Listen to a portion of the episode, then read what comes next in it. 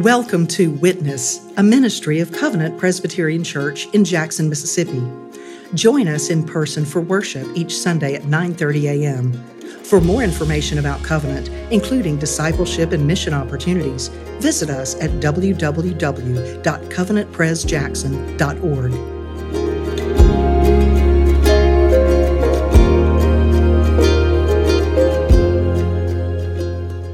For the past few weeks, we have been on a tour of the tabernacle. The tabernacle was a tent, but not just any tent. The tabernacle was God's tent, the place where God chose to dwell among his people, be present in the midst of his people. It was a slice of heaven on earth. This rectangular tent, measuring 15 feet wide, 45 feet long, and 15 feet tall, consisted of only two rooms. The holy place, which was the first room that you entered, and the most holy place, also called the Holy of Holies. Now, the tabernacle was a tent because it had to be mobile. The Israelites were not settled, God's people were on the move. They were heading home. It was a home that they had never laid eyes on. But in our passage, they were out in the wilderness out in the desert at the, at the foot of a mountain, Mount Sinai, because God had just freed them from slavery. He had broken their bonds, brought them out of Egypt. He had given them the law. And now he was preparing to lead them to their own land, the land he promised Abraham, Isaac, and Jacob, the land of Canaan. But they weren't there yet. The way was long and so they dwelled in tents. And the Lord dwelled with them. Well, Exodus describes the tabernacle. Exodus, the book of Exodus, details God's tent from the inside out. And here's what I mean the description begins in chapter 25 with the ark, the ark of the covenant. This was the box that held the Ten Commandments. The cover of the box was the mercy seat made of gold it consisted of a lid with the images of two cherubim on top. Now, these mysterious angelic beings faced one another with their wings spread out over the ark. This represented the throne of God. The invisible Lord of heaven and earth sat enthroned upon the cherubim with his feet upon the law. The ark was in the Holy of Holies. The Holy of Holies was where the only where only the high priest could enter, and even then only once a year. Then Exodus describes the table and the lamp, the pieces of furniture in the holy place where only the priests could enter. Now, God gives instructions for what is to be in the tabernacle first, in his tent first, and then, and only then, does he describe the tent itself. He gives the dimensions and the materials with which to make it out of. So you see, inside out. Now, perhaps you're wondering why. Now, not, not, not why it's described inside out, but, but rather, why are there so many verses on the tabernacle? Why so many details about the tabernacle? Well, the answer is simple because it was so important. But really, the question is this why? Was the God, why was God so specific in his instructions for his tent and the furniture in the tent and the setup of the tent? Why was it so important? And the reason is this God is telling his people how to worship him. The details, the acts, the furniture, the setting. God is instructing his people in worship. Why? Because God wants to be worshiped in a particular way. He, he wants to be worshiped in a particular manner. In other words, the Lord is particular about worship. Worship is meeting with the living God. And when you meet with God, you are in his presence. You are before his face. And in the very presence of the maker of heaven and earth, before the face of the Lord of all creation, you cannot help but fear him, honor him, praise him, glorify him. The tabernacle is God's tent. And for God's people to meet with him, to worship, they had to approach his tent. And when they did so, God did not want his people to approach in any way they wanted or worship him in any way that they saw fit. Now remember, they'd been living in Egypt for over 400 years living in Egypt, surrounded by Egyptian temples, surrounded by Egyptian idols. They had seen how the Egyptians met with their many gods.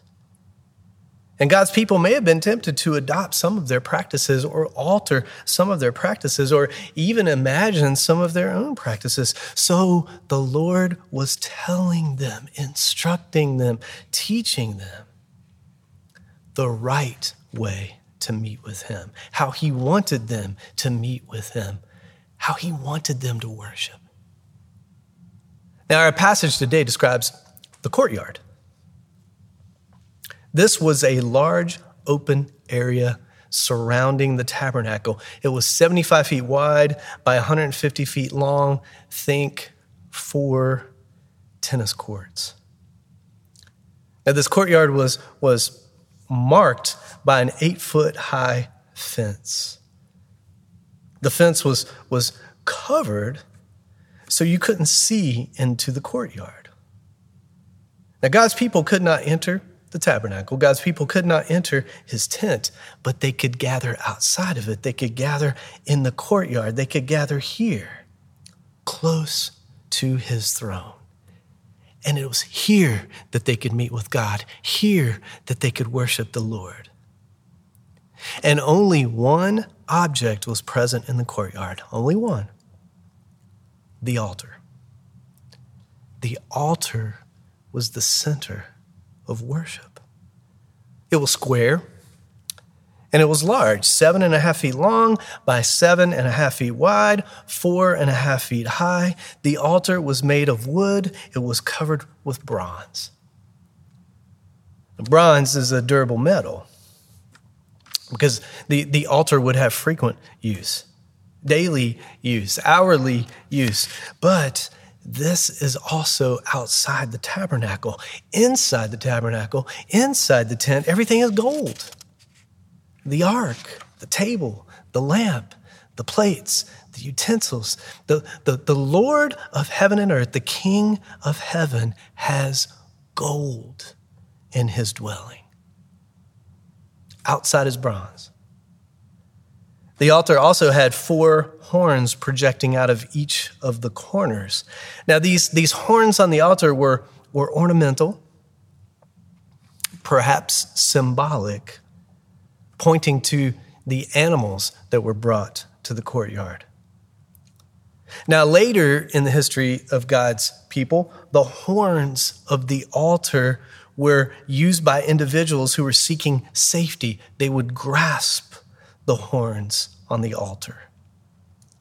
Now, for example, in the book of 1 Kings, chapter 1, King David was about to die, and he had yet to appoint a successor to his throne. David's son Adonijah set himself up to be king after his father. However, at the, at the prompting of his wife Bathsheba, David appointed Solomon to rule after him. And when Adonijah found out, he feared for his life, thinking Solomon might kill him to remove a potential threat or a perceived potential threat to the throne. So, what does Adonijah do in his fear? He, he goes and he takes hold of the horns of the altar and he asks the king for mercy.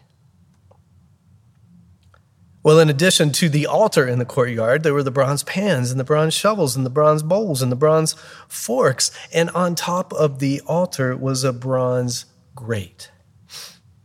Now, if it's hard for you to picture, if it's challenging for you to imagine, think very large square grill made of bronze with horns.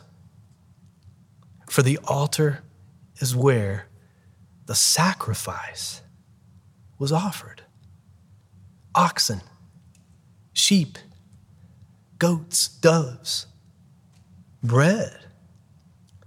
Now, depending on the offering, depending on the type of offering, part of the animal or the entire animal would be burned on the altar. A fire was continually burning beneath the altar. Uh, therefore, the shovels and the pans were for collecting ashes, and the fork was for turning meat, and the bowls were for holding blood.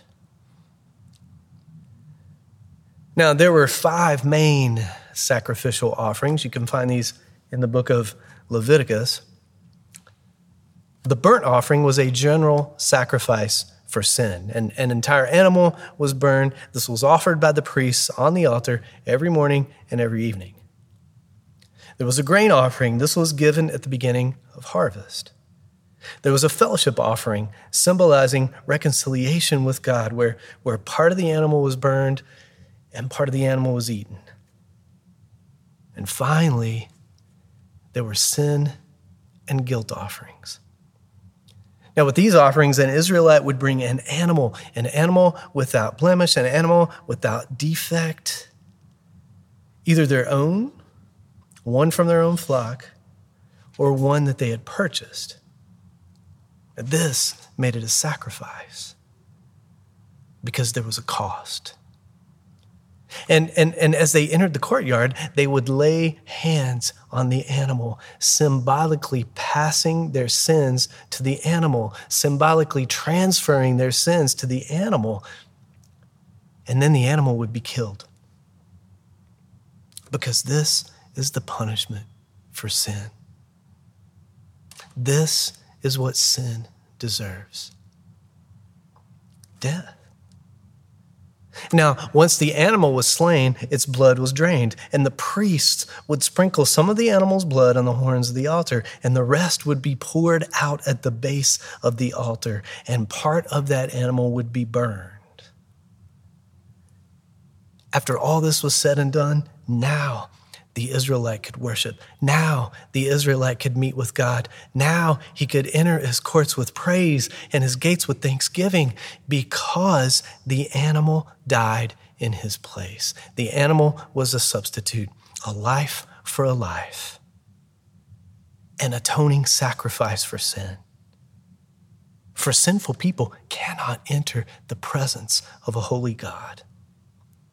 But God desires to meet with his people. And, and through the offerings, through the altar, the Lord made a way for his people to be with him, for his people to be near him, to meet with him.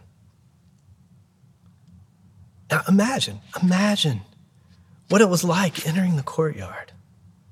Imagine the sights and, and the smells and the sounds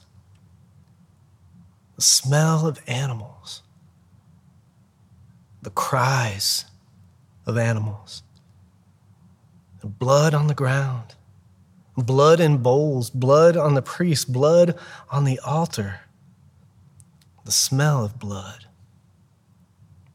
the smell of death, smoke, roasting meat. And there the altar always burning, always bloody, but never enough. Never enough. Day after day after day, year after year after year, sacrifices were made for sin to meet with God. And day after day after day, year after year after year, God's people sinned.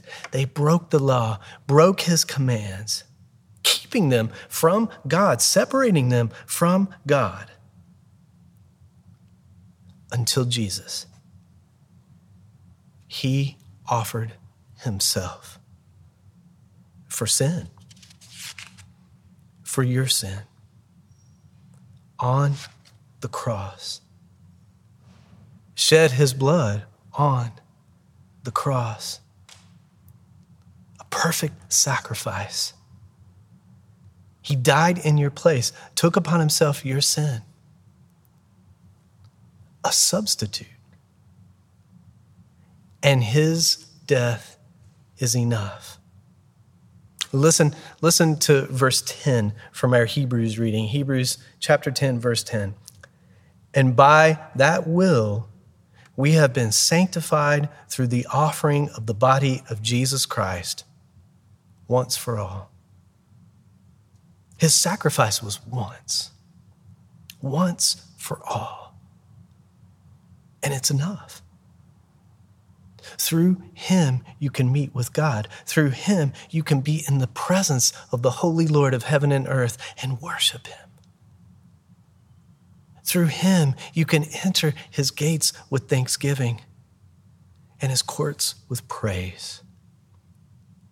And it also means that the sacrifices are gone. The sacrifices are no longer needed. The altar is gone. The altar is no longer needed. The tabernacle is gone. The tabernacle is no longer needed. Jesus Christ fulfills them. They were shadows, shadows pointing to the light that was to come, the light of the world. Jesus Christ. In him you belong to God. Through him you are part of his people, the church. Now, even though the tabernacle is gone, even though the altar is gone, even though the sacrifices are gone, God still wants to be worshiped in a particular way. God is still particular about worship. He, he desires that worship be centered around word and sacrament. Again, worship is meeting with God. It's entering the presence of the living Lord of heaven and earth. And through Jesus, through faith in Jesus, you move through the courtyard, past the altar, into the Holy of Holies. And right here, right now, the Lord is present. He promises to be present in the midst of his people, and he's here. The Father is here. Through his spirit the holy spirit and and in our worship in our worship we are to hear again and again how we are here. We are to hear again and again why we are here. We are to hear again and again how we are his we are to hear again and again of the once for all sacrifice Jesus and we hear through the word through the scriptures, through the Bible, the heart of which is Jesus. And likewise, the sacraments and the Lord's Supper, communion, we do in remembrance of Jesus, in remembrance of his death, in remembrance of his perfect sacrifice. Baptism points to the washing, the cleansing of sin that Jesus' death gives. This is how the Lord is to be worshiped word and sacrament. They point to Jesus, they point to the Son. And in him and through him, we give glory to the Father. We honor the Father, offering our sacrifice of praise through prayer and song. Worship is meeting with God the triune God, praising the Father in the Spirit through the Son, Jesus Christ, the once for all sacrifice. Thank you for tuning in to Witness, a ministry of Covenant Presbyterian Church in Jackson, Mississippi.